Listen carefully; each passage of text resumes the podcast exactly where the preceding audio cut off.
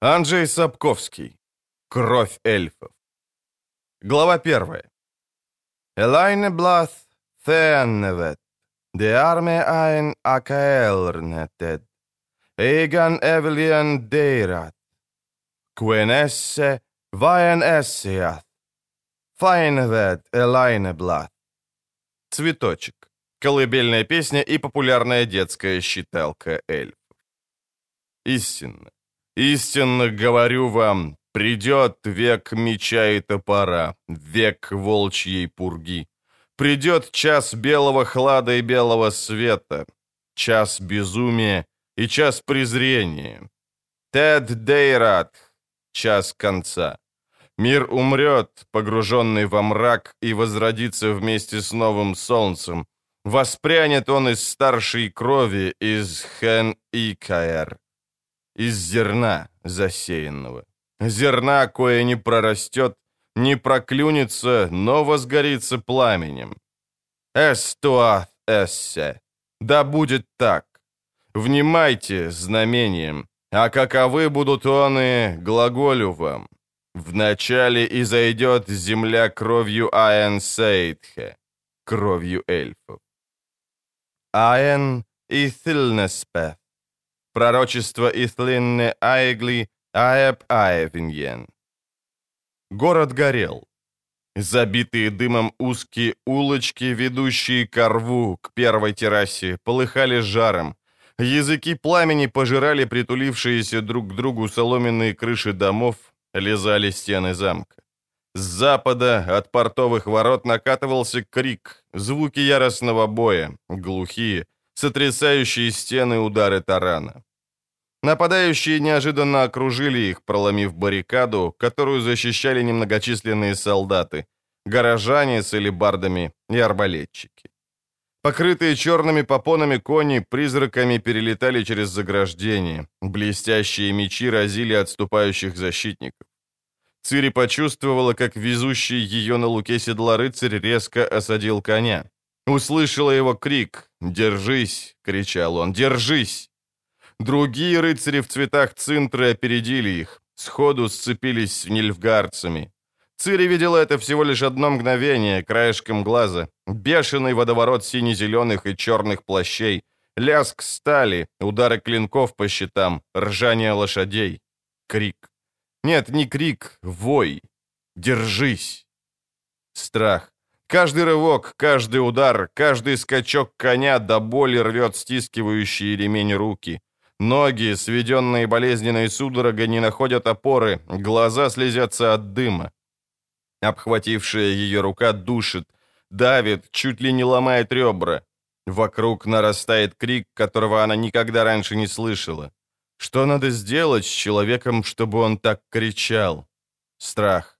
Сковывающий волю, парализующий, удушающий страх. Опять лязг железа, храп коней. Дома вокруг пляшут, исходящие огнем окна неожиданно оказываются там, где только что была забитая грязью улочка, усеянная трупами, заваленная пожитками беглецов. Рыцарь у нее за спиной вдруг заходится странным хриплым кашлем. На вцепившиеся в ремень руки хлещет кровь. Крик, свист стрел. Падение, болезненные удары о доспехи. Рядом бьют копыта. Над головой проносится конское брюхо и разорванное сбруя. Снова конское брюхо, развивающийся черный плащ, звуки ударов наподобие тех, что издает лесоруб, валящий дерево. Но это не дерево, это железо о железо. Крик, сдавленный и глухой. Совсем рядом валится в грязь что-то черное и огромное, разбрызгивая кровь. Закованная в железо нога дергается, раздирает землю огромной шпорой. Рывок. Какая-то сила подхватывает ее, затягивает на седло. «Держись!» Опять галоп. Руки и ноги отчаянно ищут опоры. Конь становится на дыбы. «Держись!» Нет опоры. Нет. Нет. Кровь. Конь падает. Нельзя отскочить, нельзя выбраться, вырваться из тисков, покрытых кольчугой рук. Нельзя укрыться от крови, хлещущей на голову, на шею. Рывок, чавканье грязи, Резкий удар о землю, удивительно неподвижную после дикой скачки. Хрип и пронзительный визг коня, пытающегося поднять круп. Удары подков, мелькающие бабки и копыта. Черные плащи и попоны. Крик. На улице огонь. Ревущая красная стена огня. На ее фоне наездник, огромный, уходящий, кажется, выше пылающих крыш. Покрытый черной попоной конь пляшет, мотает головой, ржет. Наездник глядит на нее. Цири видит, как блестят его глаза в прорези огромного шлема, украшенного крыльями хищной птицы. Видит отблеск пожара на широком клинке меча, который тот держит в низко опущенной руке. Наездник глядит. Цири не может пошевелиться. Ей мешают одеревеневшие руки убитого, охватывающие ее талию. Удерживает что-то тяжелое и мокрое от крови, что лежит у нее на бедре и притискивает к земле. И еще ей не дает двигаться страх. Чудовищный, выворачивающий все внутри страх, из-за которого Цири уже не слышит стон раненого коня, рев пожара, крики убиваемых людей и грохот барабанов. Единственное, что существует, с чем приходится считаться, что имеет значение, это страх. Страх в обличии черного рыцаря с украшенным перьями шлемом, рыцаря, застывшего на фоне кроваво-красной стены бушующего пламени. Наездник сдерживает коня. Крылья хищной птицы на его шлеме расправляются. Птица устремляется в полет. Кидается на беззащитную, парализованную страхом жертву. Птица, а может рыцарь, кричит, вопит страшно, жутко, торжествующе. Черный конь, черные доспехи, черный развивающийся плащ, а за всем этим огонь, море огня. Страх. Птица верещит. Крылья трепещут, перья бьют по лицу.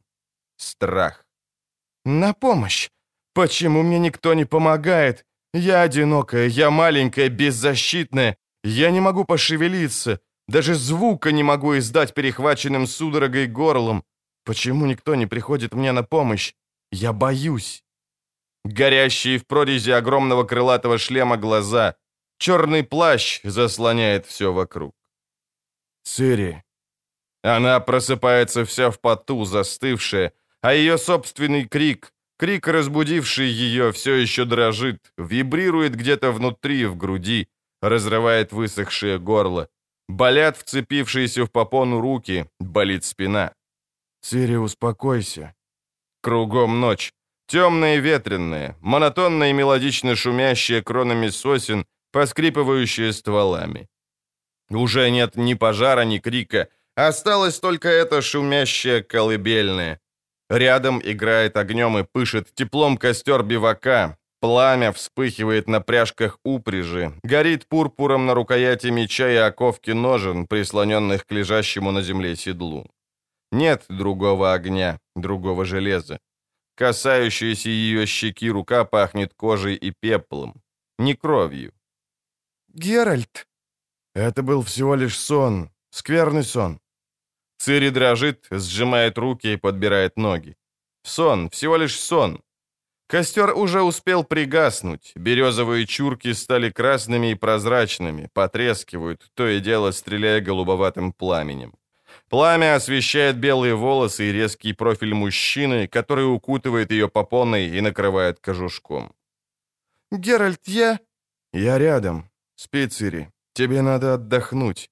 Нас еще ждет долгая дорога». «Я слышу музыку», — вдруг подумала она. «В этом шуме таится музыка, звуки лютни и голоса.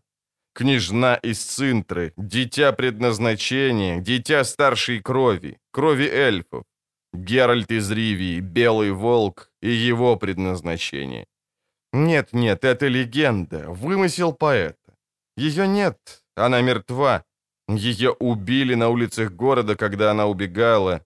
Держись, держись. Геральт? Что, Цири? Что он со мной сделал? Что тогда произошло? Что он со мной сделал?»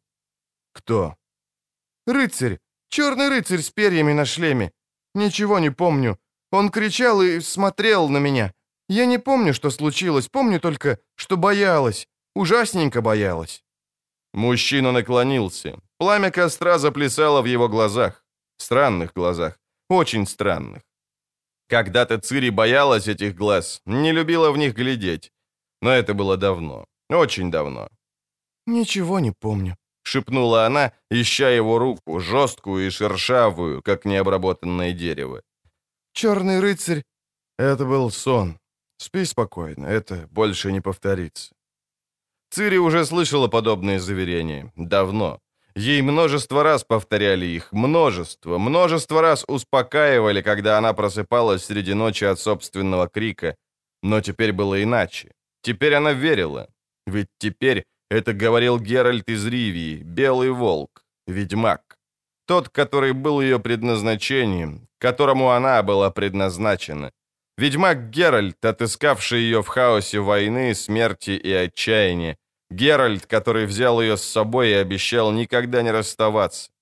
Она уснула, не отпуская его руки. Барт закончил песнь. Слегка наклонил голову, проиграл на лютне основную мелодическую линию баллады, тонко, тихо, чуть-чуть громче, чем аккомпанирующий ему ученик.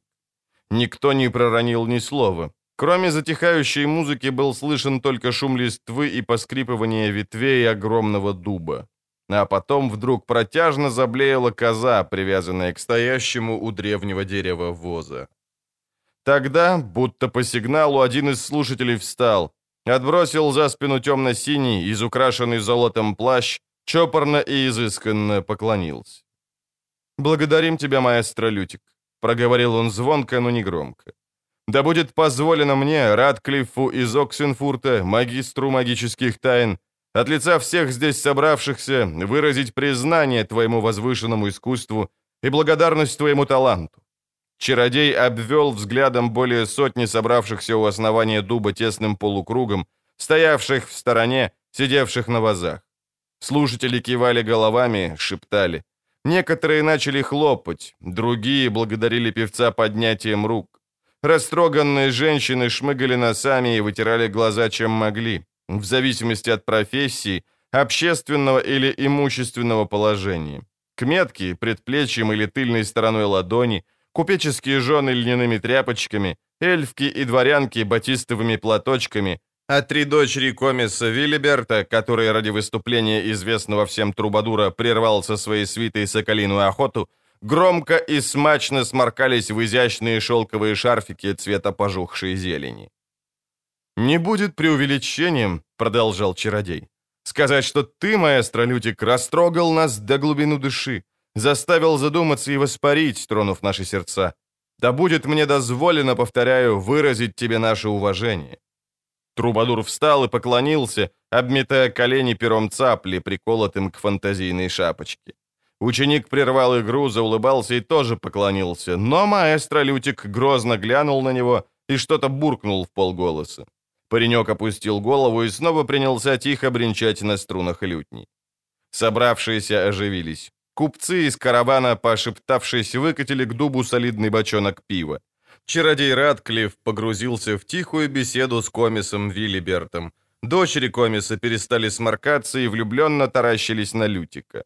Барт не замечал их взглядов, потому что полностью был поглощен тем, что раздаривал улыбки, подмигивал и демонстрировал блеск зубов гордо молчавшей группе странствующих эльфов, в особенности же одной из эльфок, темноволосой и глазастой красавицы в маленьком горностаевом токе.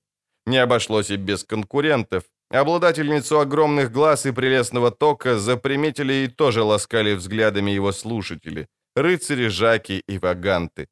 Эльфка, явно польщенная вниманием, пощипывала кружевные манжетики блузки и трепетала ресницами, но эльфы из ее группы плотно окружали ее, не скрывая неприязни к потенциальным волокитам.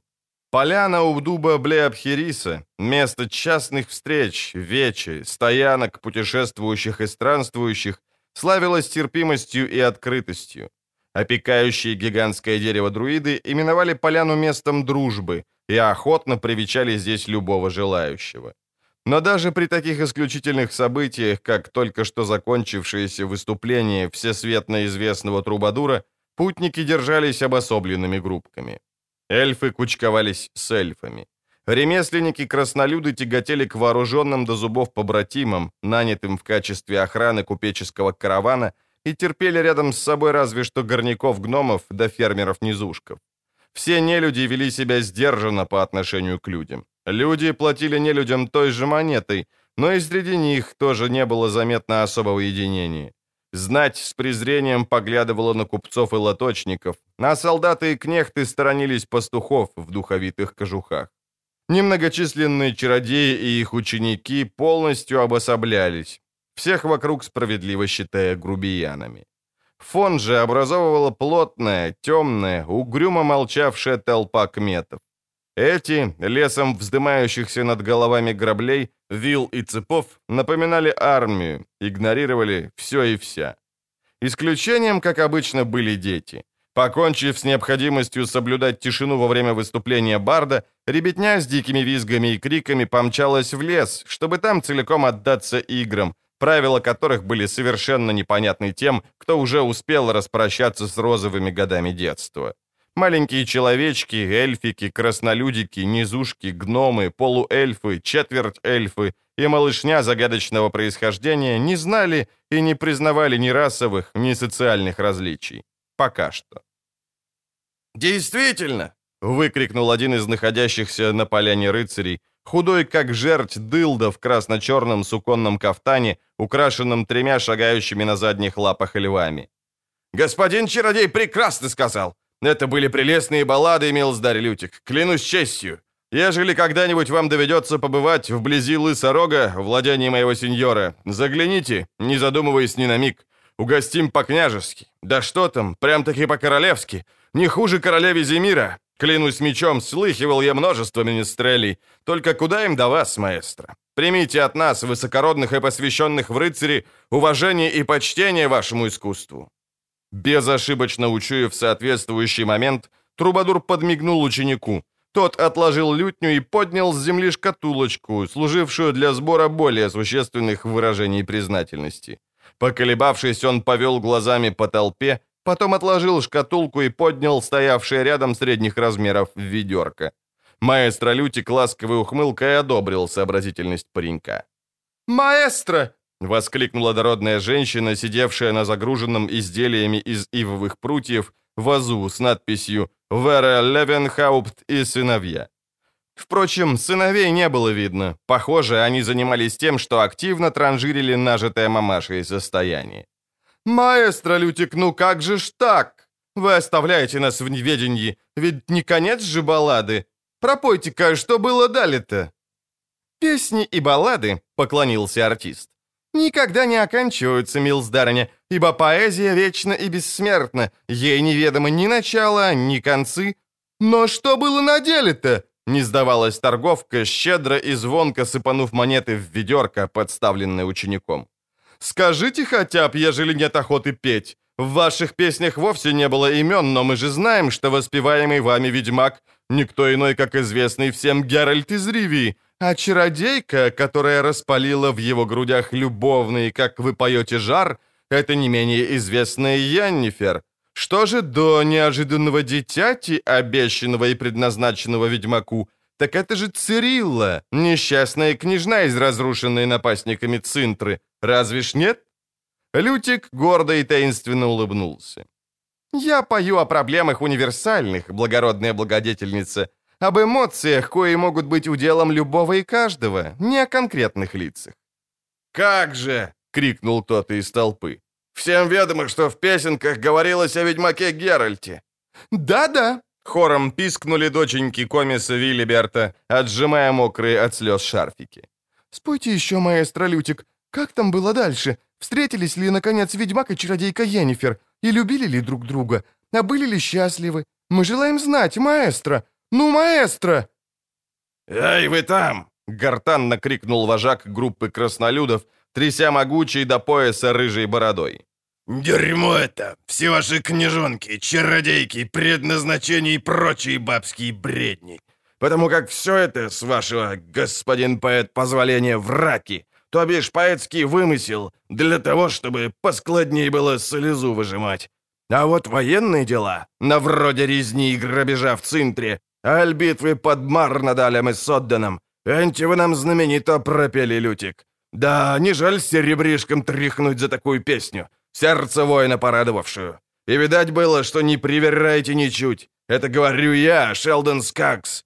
А я лжу от правды отличить умею, потому как я под Содданом был и, супротив напастников нельфгарских, стоял там с топором в руке. «Я, Донимир из Тройи!» — крикнул тощий рыцарь с тремя львами на кафтане.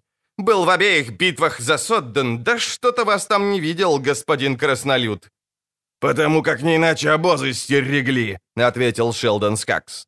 «А я стоял на первой линии, там, где горячее всего было». «Думай, о чем говоришь, бородач!» — пошел пурпурными пятнами Донимир из Трои, подтягивая отягощенный мечом рыцарский пояс. «И с кем?» «Сам-то думай!» Краснолюд хватил рукой по заткнутому за пояс топору, повернулся к своим дружкам и ощерился. «Видали его, рыцарь поиметый? А еще герб нацепил, три льва на щите, два пердят, а третий вонь пускает». «Мир, мир!» Седовласый друид в белом одеянии властным голосом упредил готовую было вспыхнуть ссору. «Не дело, Милздари, не дело. Только не здесь, не под кроной Блеобхириса, дуба, пережившего все споры и свары этого мира, и не в присутствии поэта Лютика, баллады Коева должны учить нас любви, а не пререканиям. «Верно», — поддержал друида невысокий, полный монах с блестевшим от пота лицом. «Смотрите, а глаза не видят. Слушайте, а уши ваши глухи. Любови божеской нету в вас, ибо вы, аки бочки порожние». «Коль уж о бочках речь, запищал длинноносый гном с воза, украшенного надписью «С кабины изделия изготовления избыт». «То выкатите еще одну, господа цеховые! У поэта Лютика, надо думать, в горле першит, да и нам, супротив возбуждения, не худо б». «Воистину, аки бочки порожние, говорю вам!» — заглушил гнома монах, не давая сбить себя с панталыку и прервать проповедь. Ничего-то вы из лютиковых баллад не уразумели, ничему не научились, не поняли, что баллады сия о судьбах человечьих вещали, о том, что мы всего лишь игрушки в руках богов, а края наши — поля игрищ богов. Баллады о предназначении говорили, о предназначении всех нас, а легенда о ведьмаке Геральте и княжне Цирилле, хоть и нарисованная на фоне недавней войны, всего лишь метафора — Творение вымысла поэтического, коей тому должен был служить, дабы мы... «Болтаешь, святой муж!» — крикнула с высоты своего воза Вера Левенхаупт. «Какая такая легенда? Какое еще творение вымысла? Уж кто-кто, а Геральта из Ривии знаю. Видела, что не наесть своими собственными глазами в Вузиме, где он дочку короля Фольтеста расколдовал. А потом еще встречала на купецком тракте, где он по просьбе гильдии забил свирепого грифа, что на караваны нападал, и тем своим деянием многим жизнь охранил. Нет, не легенда это и не сказки. Правду, истинную правду пропел нам здесь маэстро Лютик. «Подтверждаю», — проговорила стройная воительница с гладко зачесанными назад и заплетенными в толстую косу волосами. Я, Райла из Лирии, также знаю Геральта Белого Волка, известного истребителя чудовищ. Видала я также не раз и не два чародейку Йеннифер, бываючи в Айдирне, в городе Венгерберге, где у нее жилье. Однако, что эти двое любят друг друга, не знала. «Но это обязано быть правдой», — заметила вдруг мелодичным голосом прекрасная эльфка в горностаевом токе. «Столь прелестная баллада о любви не могла быть неправдой. «Не могла!» Поддержали эльфку дочери комиса Виллиберта и как по команде промокнули глаза шарфиками. «Ни в коем случае не могла!» «Милздарь, волшебник!» — обратилась к Ратклифу Вера Левенхаупт. «Любили они или нет? Вы-то уж наверняка знаете, как было в натуре у ведьмака с этой Йеннифер. Приоткройте нам тайну». «Если песнь утверждает, что любили», — улыбнулся чародей, Значит, так оно и было, и любовь эта проживет столетие. Такова сила поэзии. «Э, «Говорят», — неожиданно вступил комис Виллиберт, «Енифер из Венгерберга погибла на Соденском холме. Там сложили головы несколько чародеек». «Неправда ваша», — сказал Донимир из Трои. «Нет у нас Стелли ее имени. Это мои края. Я не раз бывал на холме и читал выбитые на памятнике имена. Три чародейки там погибли. Три Смеригольд, Литта Нейт по прозвищу Коралл. М -м, имя третьей запамятовал. Рыцарь глянул на чародея Рэдклиффа, но тот только улыбнулся, не произнеся ни слова. «Ведьмак!» — неожиданно крикнул Шелдон Скакс. «Тот Геральт, Яниферов полюбовник. Так он уж на вроде бы в земле гниет. Слыхал я, прибили его где-то в Заречье. Убивал он чудовищ, убивал, да, наконец, нашла коса на камень. Так уж оно повелось, людишки. Кто мечом воюет, от меча и гибнет. Каждому когда-нибудь да встретится кто получше. И железяка в бок. «Не верю», — стройная воительница скривила бледные губы, зло сплюнула на землю, с хрустом скрестила на груди покрытые кольчужной сеткой руки. «Не верю, чтобы Геральт из Ривии мог встретить кого-то совершеннее себя. Мне доводилось видеть, как ведьмак владеет мечом. Он прямо-таки нечеловечески быстр». «Хорошо сказано», — заметил чародей Ратклифф. «Нечеловечески. Ведьмаки-мутанты, потому скорость их реакций «Не понимаю, о чем вы, милздарь магик?» Воительница еще презрительнее скривила рот. «Чересчур уж ученые ваши слова. Я знаю одно. Ни один фехтовальщик из тех, кто мне знаком, не сравнится с Геральтом из Ривии, Белым Волком. Поэтому и не верю, чтобы его победили в бою, как пытается нас убедить господин Краснолюд». «Фехтовальщик сразу срать, как врагов увидит рать», — громыхнул Шелдон Скакс. «Так говорят эльфы». «Эльфы», — холодно заметил высокий и светловолосый представитель старшего народа, стоящий рядом с прелестным горностаевым током. Не привыкли так грубо выражаться. «Нет, нет!» — запищали из-за зеленых шарфиков дочки комиса Виллиберта. «Ведьмак Геральт не мог погибнуть. Ведьмак нашел предназначенную ему Цири, а потом чародейку Йеннифер, и все трое жили долго и счастливо. Правда, маэстро Лютик?» «Так то ж баллада была о Мазеле!» Зевнул жаждущий пива гном, изготовитель скобяных изделий. «Кто ж в балладе правды ищет? Правда одно, а поэзия другое. Возьмем хотя бы эту, как ее там, Цирю, знаменитую неожиданность. Ее-то господин поэт уж и вовсе из пальца высосал. Как же, бывал я в Цинтре не раз, и знаю, что тамошний король и королева в бездетстве жили. Ни дочки, ни сына у них не было». «Ложь!» — крикнул рыжий мужчина в курточке из тюленьей шкуры, лоб которого был перехвачен клетчатым платком. У королевы Каланты, львицы Цинтры, была дочь Паветта. Они с мужем сгинули во время морской бури. Пучина морская их поглотила обоих. Ну вот, сами видите, что не вру. Призвали всех в свидетели с кабины изделия. Паветта и они Цири звали принцессу Цинтры-то. Цирила, кою звали Цири, была как раз дочкой утонувшей Паветты, пояснил Рыжий. Внучкой Каланты. И не принцесса она была, а княжна Цинтры. Она-то и была предназначенным ведьмаку ребенком неожиданностью. Ее-то, еще до того, как она родилась, королева пообещала отдать ведьмаку, как пел маэстро Лютик. Но ведьмак не мог ее отыскать и забрать, вот тут уж господин поэт разминулся с истиной. «Разминулся, а как же!» — вклинился в разговор жилистый юноша, который, судя по одежде, мог быть подмастерьем, готовящимся к сдаче экзамена на мастера. Ведьмак разминулся со своим предназначением. Цирилла погибла при осаде Цинтры. Королева Каланты сначала собственноручно убила княжну, чтобы та живой не досталась нильфгарцам, а уж потом бросилась с башни. «Не так все было, и вовсе не так», — запротестовал Рыжий.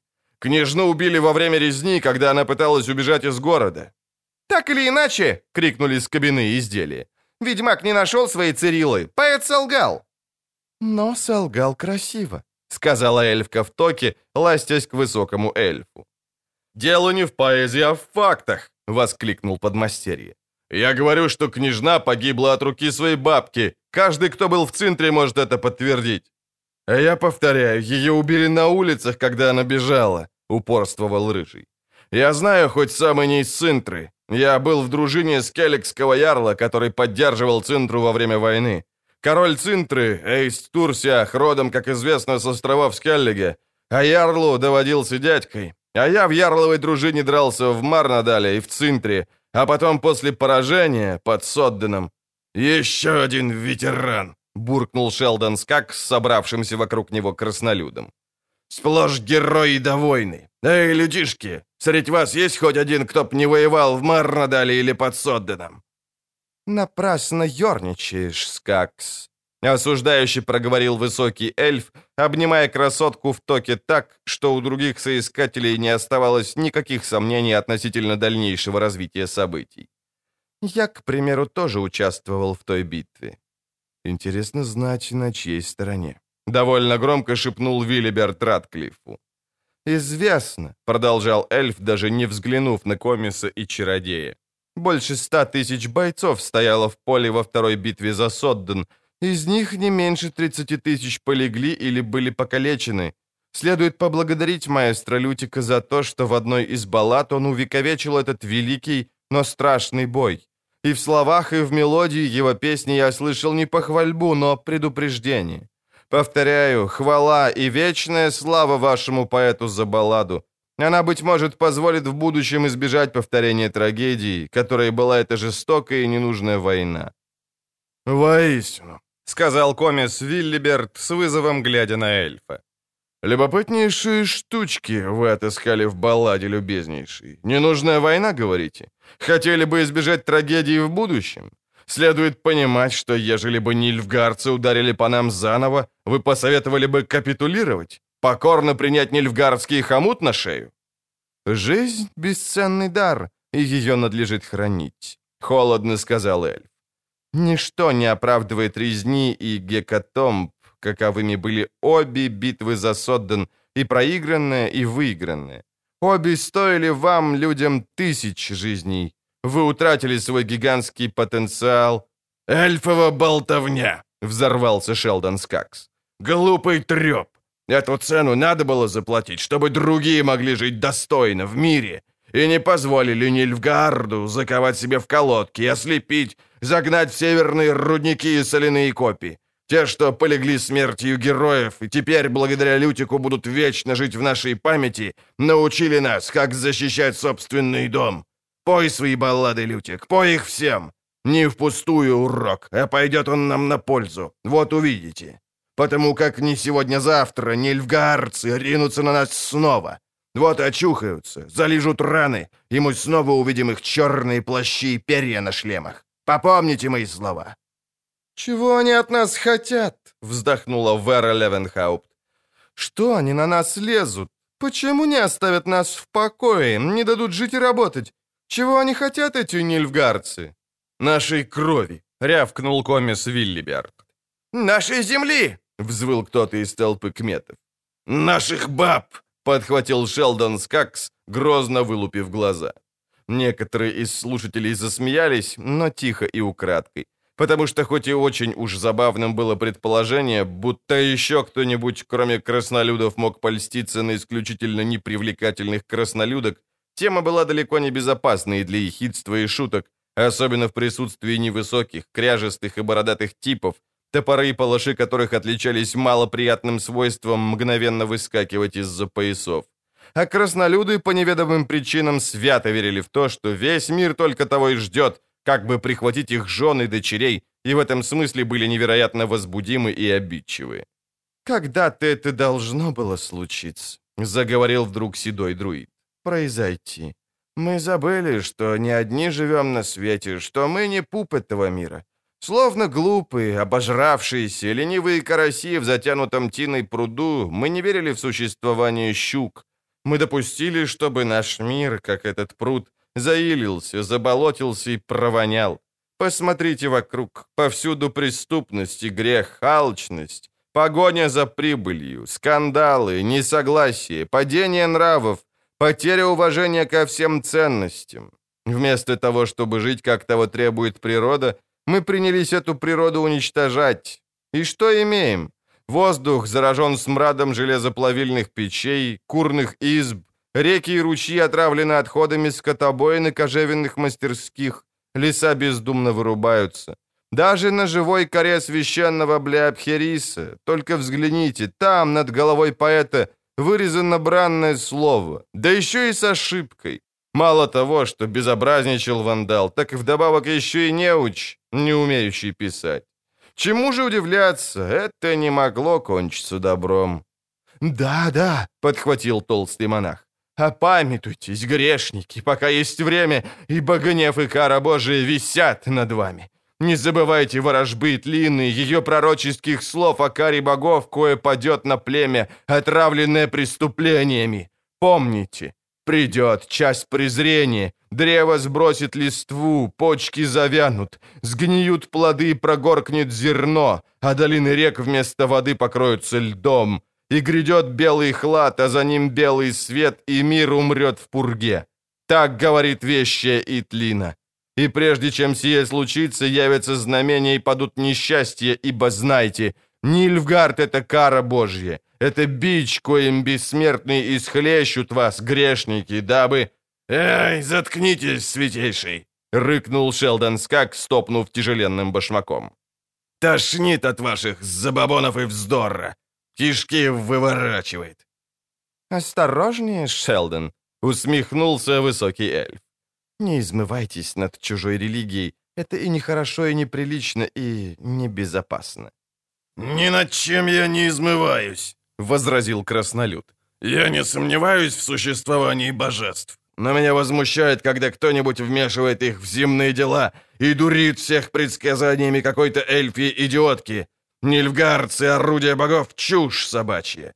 Обратитесь, люди, памятью ко временам Дезмода, Радовида, Самбука, ко временам обрада старого дуба. Вы их не помните, потому как живете кратенько, на вроде майской однодневки. Но я-то помню и скажу вам, как было здесь, на этих землях, сразу после того, как вы вылезли из ваших лодок на пляже в устье Яруги и в дельте Пантара. Из четырех причаливших кораблей получилось три королевства, а потом те, кто посильнее, заглотали слабых. И таким путем росли, укрепляли свою власть подчиняли себе других, поглощали их, и королевства раздувались, становились все больше и сильнее. А теперь то же самое делает Нильфгард, потому как это сильная, сплоченная, дисциплинированная и крепкая страна. И если вы не сплотитесь так же, то Нильфгард заглотит вас, будто щука карася, как выразился вон тот мудрый друид. Пусть только попробуют. Донимир из строя выпятил украшенную тремя львами грудь и скрипнул мечом в ножнах. Мы выдали им на орехи под Содденом. Можем повторить». «Уж больно вы заносчивы», — буркнул Шелдон Скакс. «Видать, забыли, уважаемый, что прежде чем дело дошло до второй битвы под Содденом, Нильфгард прошелся по вашим землям словно железный каток, а трупами таких, как вы, любителей похваляться, устлал поля от Марнадаля до Заречья, и остановили нильфгардцев вовсе не вам подобные крикливые бахвалы, а соединенные силы Тимерии, Ридании, Аэдирна и Каэдвена. Согласие и единение — вот что их остановило. «Не только», — бросил звучно, но очень холодно Ратклифф. «Не только это, господин Скакс». Краснолюд громко откашлялся, высморкался, шаркнул башмаками, затем слегка поклонился чародею. «Никто не отымает заслуг у вашей братьи. Позор тому, кто не признает геройство чародеев Содденского холма потому как они здорово сопротивлялись, пролили за общее дело кровь, сыграли решающую роль в победе. Не забыл о них Лютик в своей балладе, и мы тоже не забудем. Но учтите, что те чародеи, которые объединились и плечом к плечу стояли на холме, признали верховенство Вильгефорца из Рокгевена, как и мы, бойцы четырех королевств, признали командование Визимира Реданского. Жаль, Токман, что лишь на время войны достало у нас согласие потому как ныне в мире мы снова разделились. Визимир с Фольтестом душат друг друга пошлинами и правом торга. Демовент из Айдирна грызется с Хенсельтом из-за северной марки. А лиги из Хэнгфорса и Тессенидом из Кавира — все это, как говорится, до свечки. Да и чародеев, я слышал, нет давнего согласия. Нету между вами сплоченности, нету дисциплинированности, нету единения. А у Нильфгарда есть. Нильфгардом правит император Эмгирвар Эмрейс, тиран и самодержец, принуждающий к послушанию кнутом, шибеницей и топором, загрохотал комис Виллиберт. «И что же вы нам предлагаете, господин Краснолюд? Во что же это нам надобно объединиться? В такую же тиранию? И который же король? Которое королевство должно бы, по вашему разумению, подчинить себе остальных? В чьей руке вам хотелось бы видеть скипетр и кнут? «А мне-то что?» — пожал плечами Скакс. «Ваше людское дело. Впрочем, краснолюда вы королем не изберете. Это уж точно». «Ни эльфа, ни даже полуэльфа», добавил высокий представитель старшего народа, продолжая обнимать красотку в токе. «Даже четверть эльф идет у вас самым низшим сортом». «Ава, как вас заело!» — рассмеялся Виллиберт. «В ту же дуду дуете, что и Нильфгард, потому что Нильфгард тоже кричит о равенстве, обещает вам возвращение к давним порядкам, как только нас подомнет под себя и с этих земель выкинет. Этакое единение, этакое равенство вам мнится. О таком вы болтаете, такое проповедуете. Потому как Нильфгард вам за это золотом платит. И неудивительно, что вы так с ними лобызаетесь, ведь они же эльфья раса, эти ваши нильфгардцы. Чепуха, холодно сказал эльф. Глупости, милздарь рыцарь. Расизм вам явно глаза затуманил. Нильфгардцы такие же люди, как и вы. Наглая ложь. Все знают, это потомки черных Сейтхе. В их жилах течет эльфья кровь, кровь эльфов. А в ваших жилах что течет? Насмешливо улыбнулся эльф. Мы из поколения в поколение смешиваем нашу кровь, из столетия в столетие. Мы и вы. И получается это прекрасно. Не знаю только к счастью или наоборот. Смешанные браки вы начали осуждать четверть века назад, кстати сказать, с жалкими результатами. Ну, покажите ко мне сейчас человека без примеси Сейтхе Икер, крови старшего народа».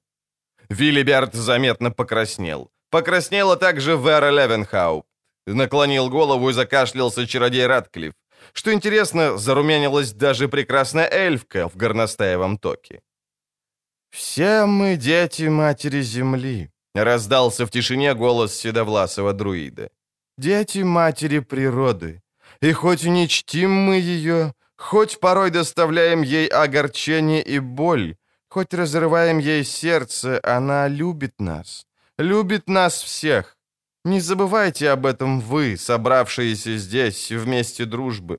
И к чему выяснять, кто из нас был здесь первым, ибо первым был выброшенный волной на берег желудь, а из желудя возрос великий Блеобхирис, самый древний из дубов.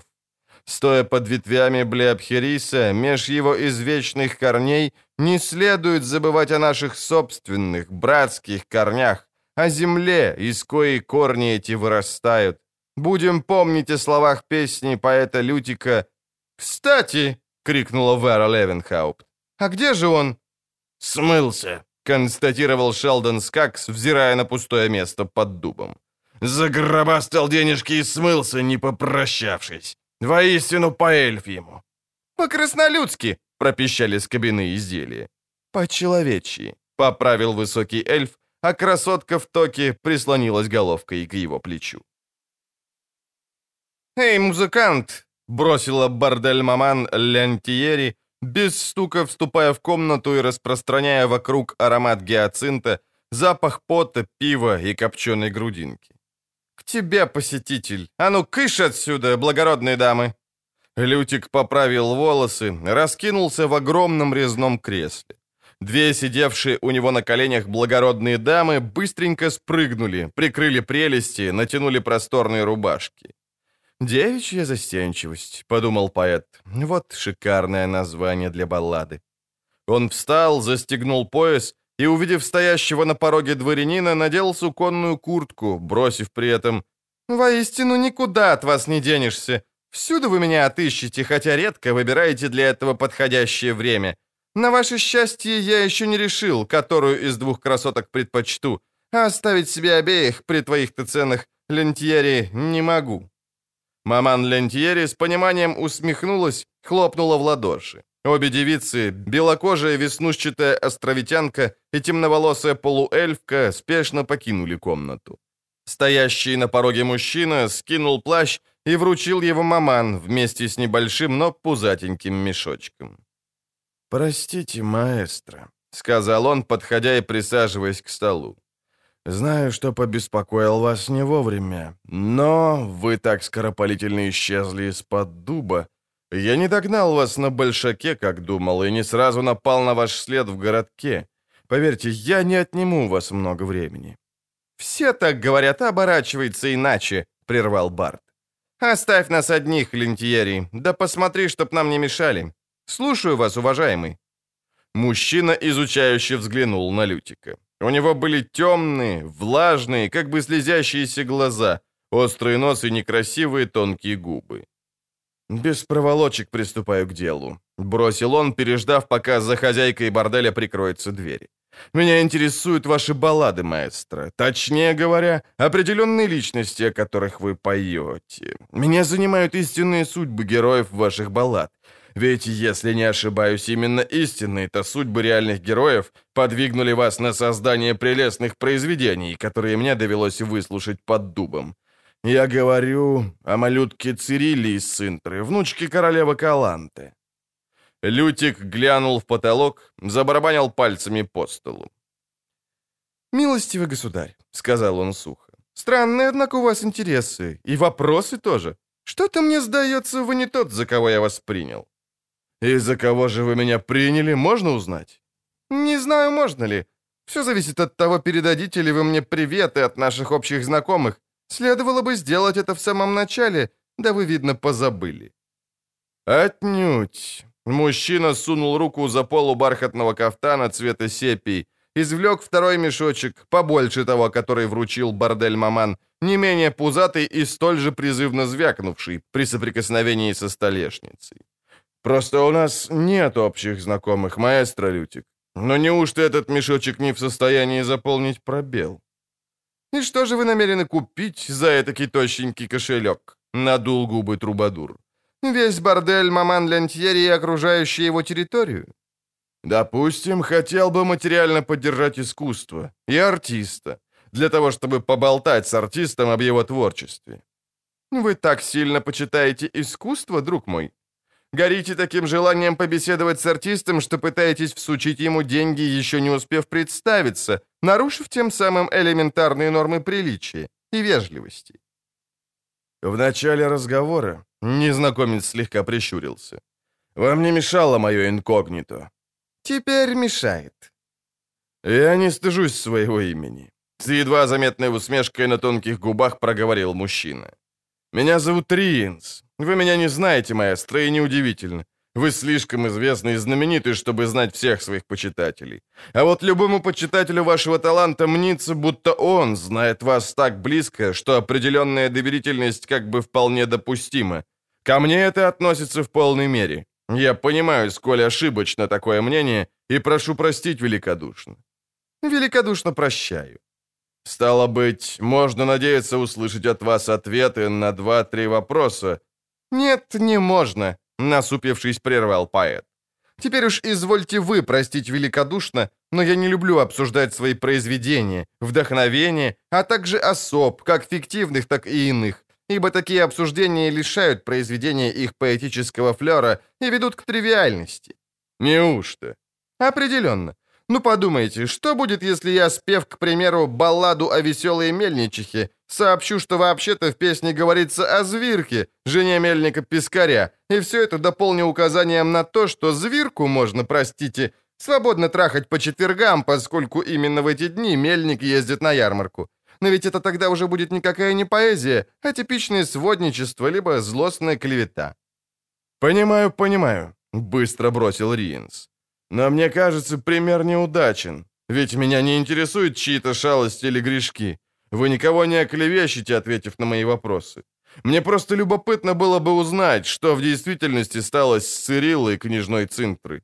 Некоторые утверждают, будто Цирилла погибла при захвате города нильфгарцами, и что есть даже очевидцы. Из вашей баллады, однако же, можно сделать вывод, что ребенок выжил. Меня искренне интересует, что это, ваше воображение или же реальный факт, правда или ложь. Меня не менее интересует ваше любопытство, широко улыбнулся Лютик. Вы обсмеетесь, милздарь, забыл ваше имечко, но именно это-то мне и было надо, когда я придумывал свою балладу. Я хотел взволновать слушателей и пробудить их любопытство. «Правда или ложь?» — холодно повторил Риенс. Раскрыв это, я бы свел на нет эффект своего труда. Прощайте, друг мой, вы использовали все время, какое только я мог вам посвятить. А там две мои вдохновительницы томятся в неведении, гадая, какую из них я выберу». Риенс долго молчал, вовсе не собираясь уходить. Глядел на поэта неприязненным влажным взглядом, а поэт ощущал вздымающееся беспокойство. Снизу, из общей залы борделя, доносился веселый гул, сквозь который время от времени пробивался высокий женский хохоток. Лютик отвернулся, как бы демонстрируя презрительное превосходство, в действительности же просто оценивал расстояние до угла комнаты и гобелена, изображающего нимфу, орошающую себе соски водой из кувшина. «Лютик», — наконец проговорил Риенс, сунув руку в карман кафтана цвета сепии. «Ответь на мой вопрос, убедительно прошу. Мне необходимо знать ответ. Это невероятно важно для меня, и поверь, для тебя тоже. Потому что если ты ответишь мне по-доброму, то... То что? На тонкие губы Рейнса заползла паршивенькая ухмылочка. То мне не придется принуждать тебя говорить. «Слушай ты, шалопут!» Лютик встал и притворился, что злится. «Я не терплю грубости и насилия, но сейчас я кликну маман Лентьери, а уж она вызовет некоего грузилу, который выполняет в этом заведении почетную и ответственную функцию вышибалы. Это настоящий артист, мастер своего дела. Он даст тебе под зад, и ты тут же пролетишь над крышами здешнего городишки. Да так прытко и красиво, что немногочисленные в эту пору прохожие примут тебя за пегаса». Ринс сделал короткое движение. В руке его что-то сверкнуло. «Ты уверен, что успеешь кликнуть?» — спросил он. Лютик не намеревался проверять, успеет ли. Ждать он тоже не собирался. Еще прежде, чем изящный пружинный кинжал оказался в руке Риенса, он мгновенно прыгнул в угол комнаты, нырнул под гобелен с нимфой, пинком отворил потайную дверцу и стремительно ринулся вниз по винтовой лестнице, ловко скользя по отполированным поручням. Риенс кинулся следом, но поэт знал свое дело. Он изучил потайной ход до мелочей, не раз пользовался им, сбегая от кредиторов, ревнивых мужей и быстрых на мордобой конкурентов, у которых было дело слямзивал рифмы и мелодии. Он знал, что на третьем повороте будет вращающаяся дверца, за ней лесенка, ведущая в подвал, и также был убежден, что преследователь, как и многие до него, не успеет притормозить, промчится дальше, ступит на прикрытый качающейся крышкой провал и тут же свалится в хлев. И, конечно, был уверен, что покрытый синяками, измазюканный навозом и побитый свиньями преследователь откажется от погони. Лютик ошибался, как всегда, когда в чем-то был уверен. У него за спиной что-то вдруг полыхнуло голубым, и поэт почувствовал, что его конечности сводит судорога. Они не имеют и перестают сгибаться. Он не сумел притормозить перед вращающейся дверцей. Ноги отказались слушаться. Он вскрикнул и покатился по ступеням, ударяясь о стены коридорчика. Крышка опустилась под ним с сухим скрипом. Трубадур рухнул вниз, во тьму и смрад. Еще прежде, чем ударился о твердый пол и потерял сознание, вспомнил, что маман Лентьери упоминала о ремонте хлеба. Пришел он в себя от боли в связанных веревкой кистях рук и предплечьях, жестоко выкручиваемых в суставах. Хотел крикнуть, но не мог, казалось, рот забит глиной. Он стоял на коленях на глиняном полу, а веревка со скрипом тянула его за руки вверх. Чтобы хоть немного облегчить боль, он попробовал подняться, но ноги тоже были связаны. Давясь и задыхаясь, он все же ухитрился привстать, в чем ему успешно помогла веревка, немилосердно тащившая кверху. Перед ним стоял Риенс, Злые влажные глаза блестели в свете фонаря, который держал чуть ли не двухсоженный небритый детина. Другой дылда, пожалуй, не менее высокий, стоял позади. Именно он-то, смердящий, тянул перекинутую через балку веревку, привязанную к запястьям поэта. «Довольно», — сказал Риенс почти тут же, но Лютику показалось, будто миновали столетия. Он коснулся земли, но опуститься на колени, несмотря на неодолимое желание, не мог. Натянутая веревка по-прежнему держала его напряженным, как струна. Риенс приблизился. На его лице не было даже следов эмоций. Выражение слезящихся глаз не изменилось.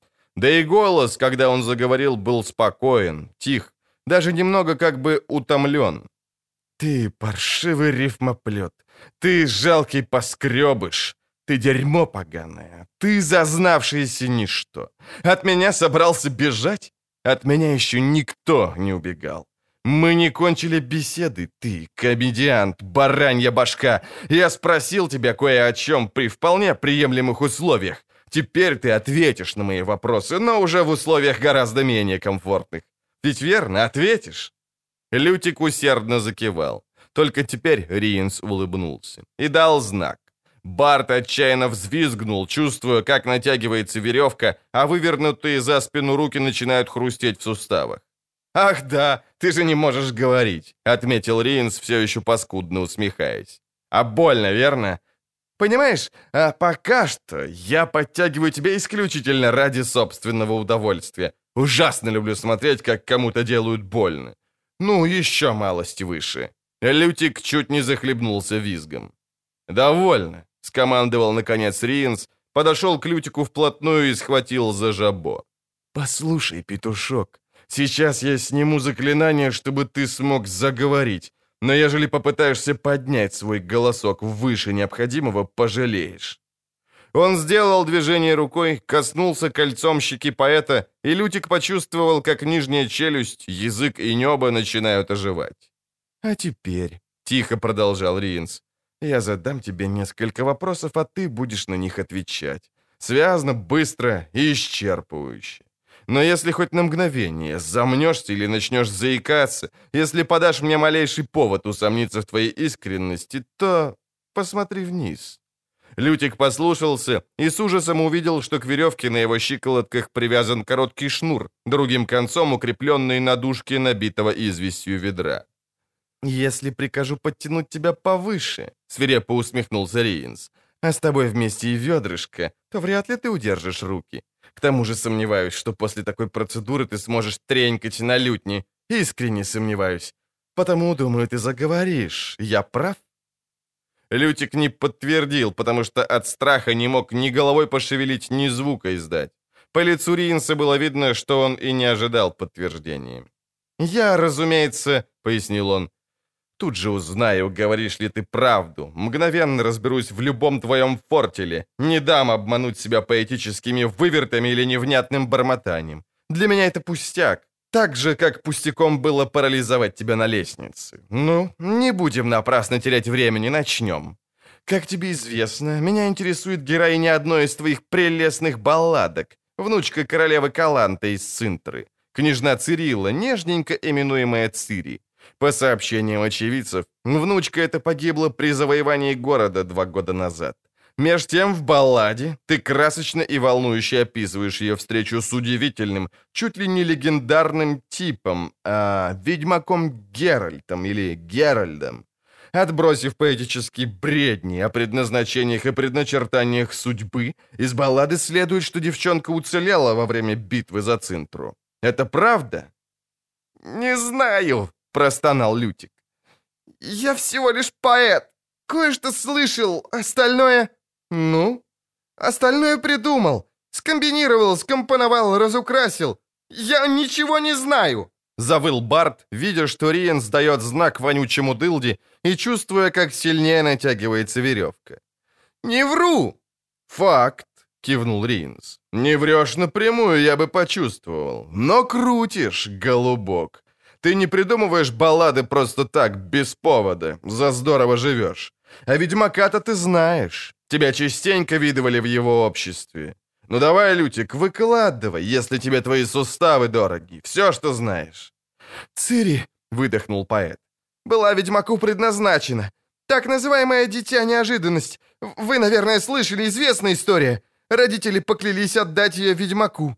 Родители собирались отдать ребенка сумасшедшему мутанту? Платному убийце? Врешь, вершеплет. Такие байки можешь бабам петь. «Так было, клянусь душой моей матери!» – прошептал Лютик. «Я знаю из верного источника. Ведьмак...» «Давай о девчонке. Ведьмак меня пока что не интересует». «О девчонке я знаю только, что ведьмак ехал за ней в Цинтру, когда началась война. Я его тогда встретил. От меня он услышал о резне, о смерти Каланты, вы спрашивал о ребенке, о внучке королевы. Но ведь я знал, что в центре погибли все, в последнем бастионе не осталось ни одной живой души. Говори, поменьше метафор, побольше фактов. Когда ведьмак узнал о падении Цинтры и о резне, он отказался от поездки туда. Мы вместе сбежали на север. Я расстался с ним в Хэнкфорсе и с тех пор больше не встречал. А так как в дороге он немного говорил об этой Цири или как ее, и о предназначении, то я взял и сочинил балладу. Больше ничего не знаю, клянусь!» Риенс поглядел на него из-под лобья. А где сейчас этот ведьмак, наемный убийца-чудовищ, романтический резник, обожающий рассуждать о предназначении? Я же говорю, последний раз видел его. Знаю, что ты говорил, прервал Риенс. Я внимательно слушал тебя. А ты внимательно слушай меня и точно отвечай на вопросы. А вопрос стоял так. Если никто не видел ведьмака Геральта или Геральда больше года, то где он скрывается? Где скрывается обычно? «Не знаю, где это место», — быстро ответил Трубадур. «Не вру, действительно не знаю». «Не торопись, Лютик, не торопись», — зло усмехнулся Риенс. «Не спеши. Ты хитер, но не осторожен. Так говоришь, не знаешь, где это? Но, бьюсь об заклад, знаешь, что это?» Лютик стиснул зубы. От злости и отчаяния. «Ну?» Риенс подал знак вонючему. «Где скрывается твой ведьмак? Как называется это место?» Поэт молчал. Веревка напряглась, болезненно выкручивая руки. Ноги оторвались от земли. Лютик взвыл, отрывисто и коротко, потому что волшебное кольцо Риенса тут же заставило его онеметь. «Выше, выше!» — Риенс уперся руками в бока. «Знаешь, Лютик, я мог бы с помощью магии прозондировать твой мозг, но это истощает. Кроме того, я люблю смотреть, как от боли глаза вылезают из орбит. Но ты и без того скажешь». Лютик знал, что скажет. Шнур, привязанный к щиколоткам, натянулся. Наполненное известью ведро со скрежетом передвинулось по глиняному полу. «Господин!» — вдруг сказал второй верзила, прикрыв фонарь попоной и выглянув сквозь щель в дверях свинарника. «Сюда кто-то идет. Какая-то девка, пожалуй». «Знаете, что делать?» — прошипел Риенс. «Погаси фонарь». Вонючий отпустил веревку. Лютик бессильно повалился на землю, но упал так, что видел, как парень с фонарем встал у дверцы, а Вонючий, выхватив длинный нож, притаился с другой стороны. Сквозь щели в досках просвечивали огоньки борделя. Поэт слышал доносящиеся оттуда гул и пение. Дверца скрипнула и раскрылась. Там стояла невысокая фигура, обернутая плащом, в круглой, плотно прилегающей к голове шапочке. После недолгого колебания женщина переступила порог. Вонючий подскочил к ней, с размаху пырнул ножом и тут же упал на колени, потому что нож, не встретив сопротивления, прошил горло фигуры словно клуб дыма. А фигура действительно была клубом дыма, который уже начал рассеиваться. Но прежде чем успел развеяться, в свинарник вступила другая фигура, нечеткая, темная и гибкая, как ласточка. Лютик увидел, как, кинув плащ в фонарщика, она перескочила через вонючего. Увидел что-то блестящее у нее в руке. Услышал, как вонючий заперхал и завизжал.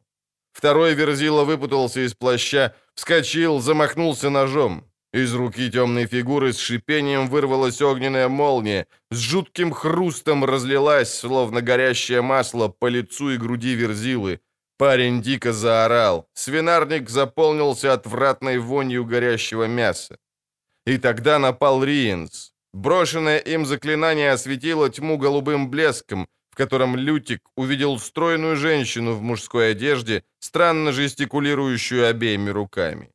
Увидел лишь на секунду, потому что голубой свет резко оборвался в грохоте ослепительной вспышки, а Риенс, бешено взревев, отлетел назад, рухнул на деревянную перегородку, с треском разломав ее. Женщина в мужской одежде прыгнула следом, в ее руке мелькнул кинжал. Помещение снова заполнилось светом, на этот раз желтым, бьющим из горящего овала, неожиданно возникшего в воздухе. Лютик увидел, как Ринс вскочил с глинобитного пола и, прыгнув в овал, мгновенно исчез.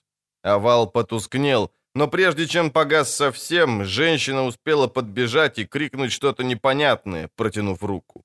Затрещало и загудело. Угасающий овал на мгновение вскипел бурлящим огнем. Издалека до Лютика долетел нечеткий звук, очень напоминающий крик боли. Овал полностью погас, свинарник опять погрузился во тьму.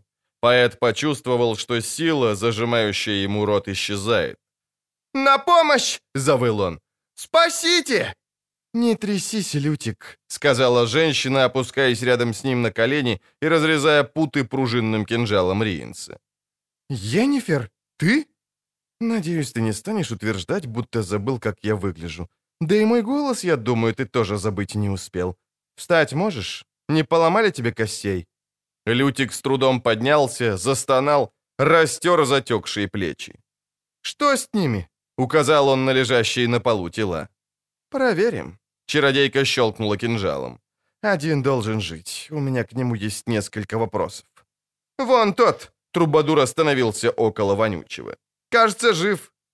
«Не думаю», — равнодушно заметила Йеннифер. «Я перерезала ему дыхательное горло и сонную артерию. Может, в нем что-то еще и теплится, но это уже ненадолго». Лютик вздохнул. «Ты перерезала ему горло?» Если б по врожденной осторожности я не выслала впереди себя фантома, то здесь лежала бы я. Осмотрим второго. Надо же, глянь, какая дылда не выдержал. Жаль, жаль. Тоже мертв? Не вынес шока. Немного пережарило. Смотри, даже зубы обуглились. Что с тобой, Лютик, рвать будет? Будет, невнятно ответил поэт, согнувшись и припав лбом к стене. Это все? Волшебница отставила кубок, потянулась к вертелу с цыплятами. Нисколько не приврал, ничего не упустил. Ничего, кроме благодарности. Благодарю тебя, Янифер. Она взглянула ему в глаза, чуть кивнула. Ее черные блестящие локоны заволновались, водопадом сплыли с плеча. Она сдвинула зажаренного цыпленка на деревянное блюдо и принялась его ловко разделывать, пользуясь ножом и вилкой.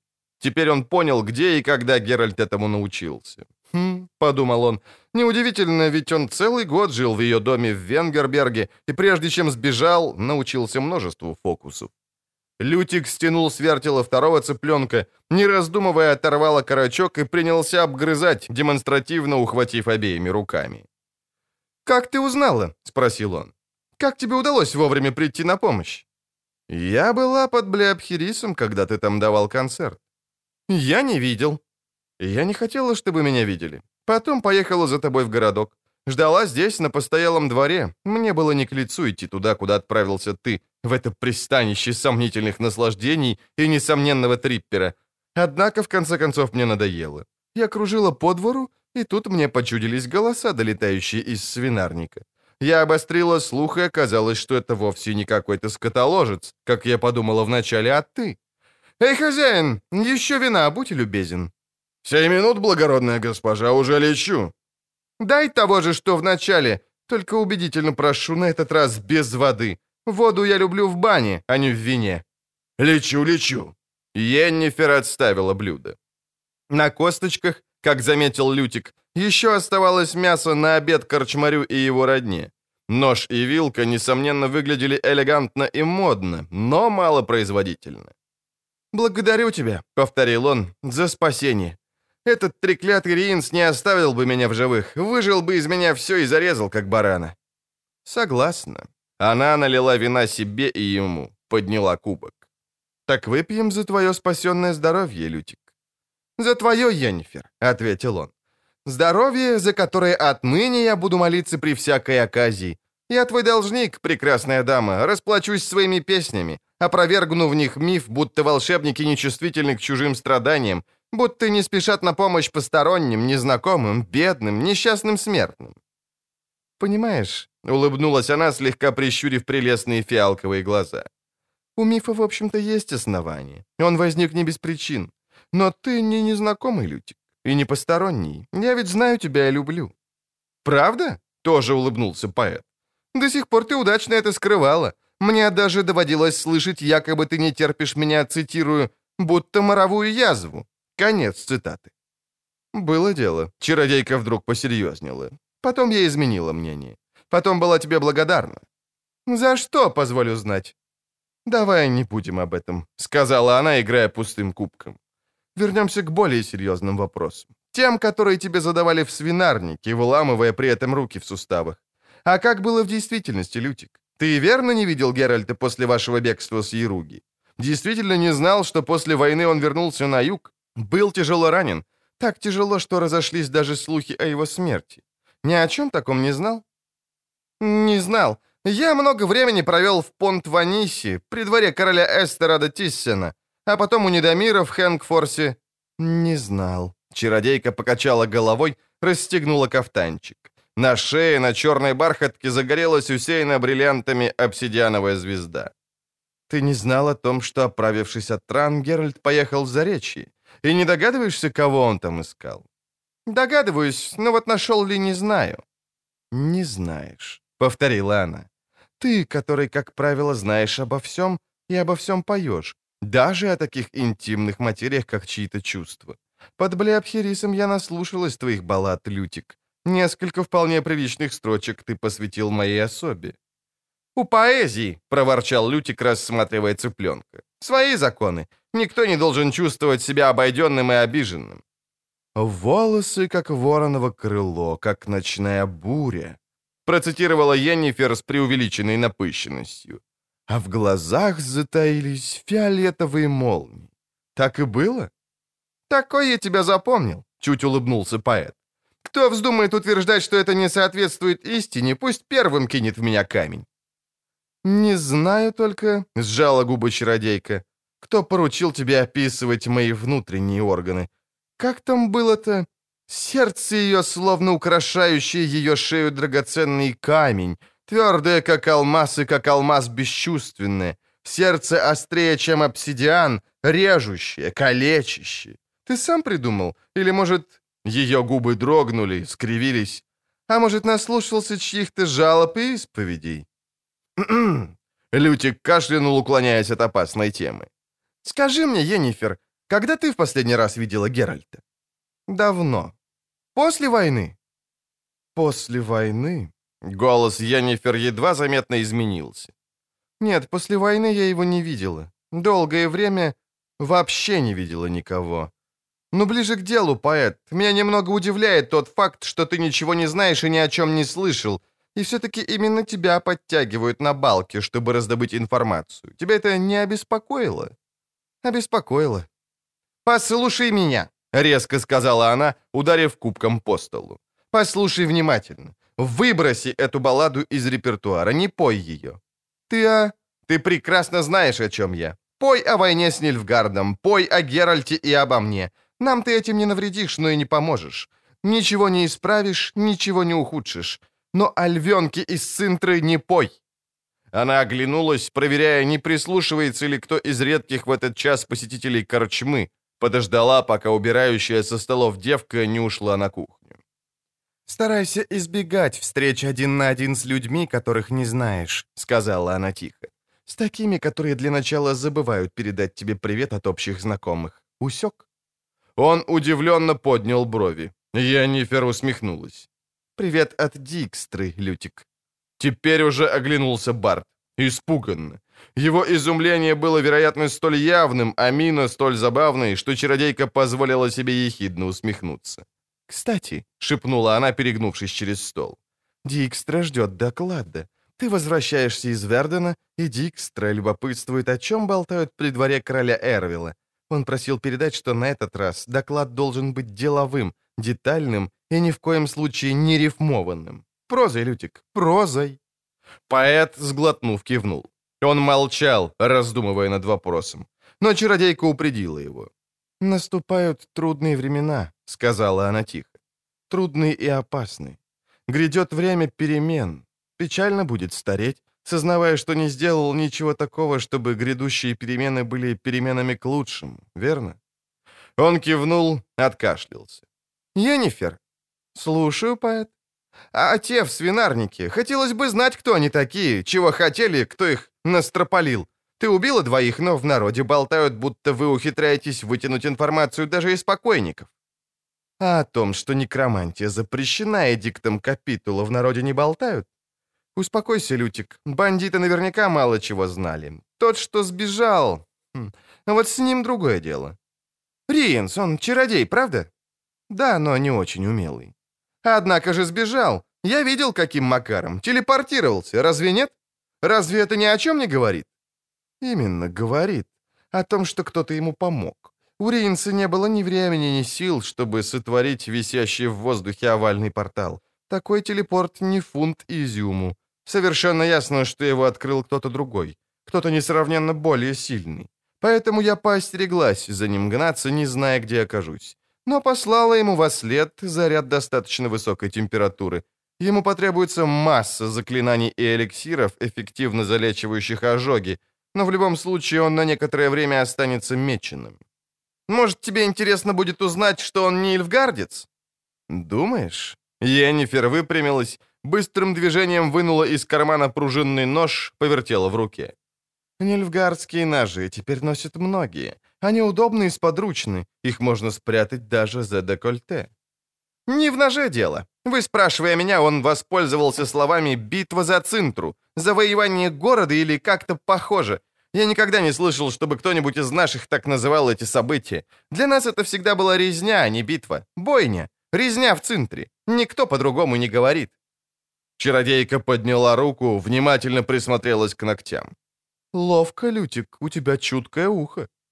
«Профессиональный перекос». «Интересно, которую из двух профессий ты имеешь в виду?» Кокетливо улыбнулась она. «Но за информацию благодарю. Ценная вещь». «Пусть это будет мой вклад», — ответил он улыбкой. «Мой вклад в перемены к лучшему.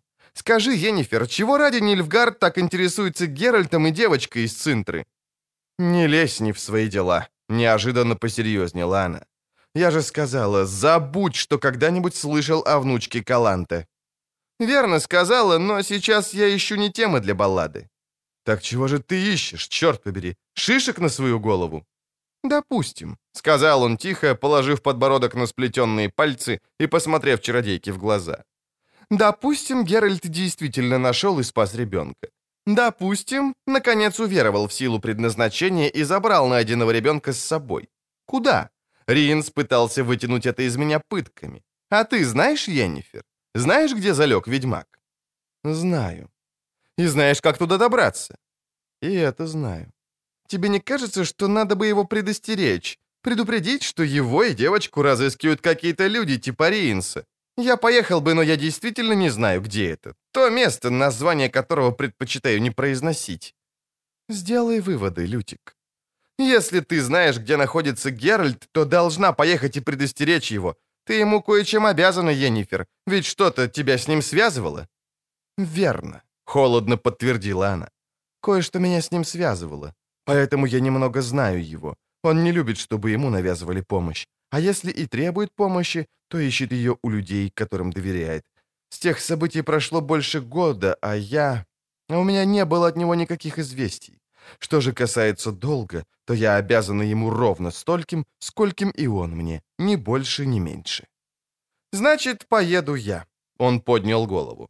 «Скажи?» «Не скажу», — прервала она. «Ты погорел, Лютик, тебя могут поймать снова. Чем меньше ты знаешь, тем лучше. Исчезни. Поезжай в Реданию, к Дикстре и Филиппе Эйльхард, примкни ко двору Визимира. И еще раз предупреждаю, забудь о львенке из Синтры, о Цири.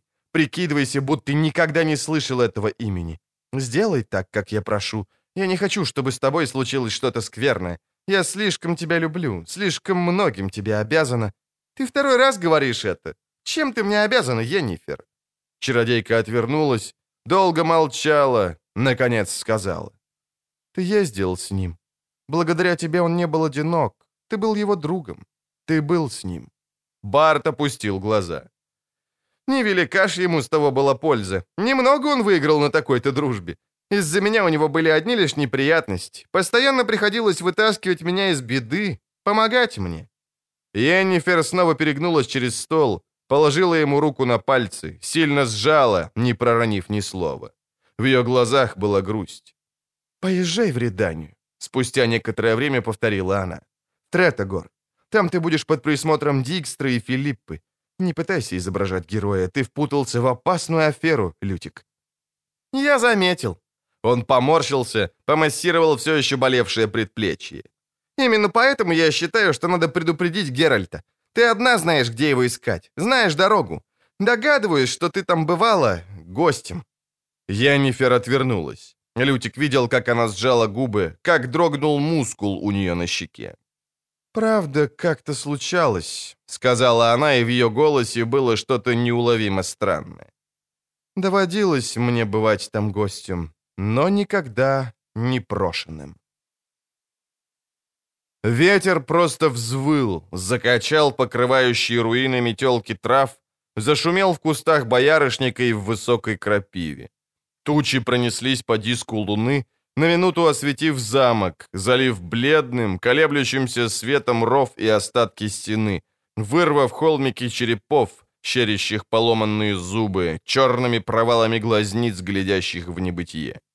Цири тонко пискнула и спрятала голову под плащ ведьмака. Подгоняемая пятками лошадь осторожно переступила кучу кирпичей, вошла под разрушенную арку. Подковы, ударяя по сломанным плитам, будили меж стен призрачное эхо, которое тут же заглушал ветер. Цири дрожала, вцепившись руками в гриву коня.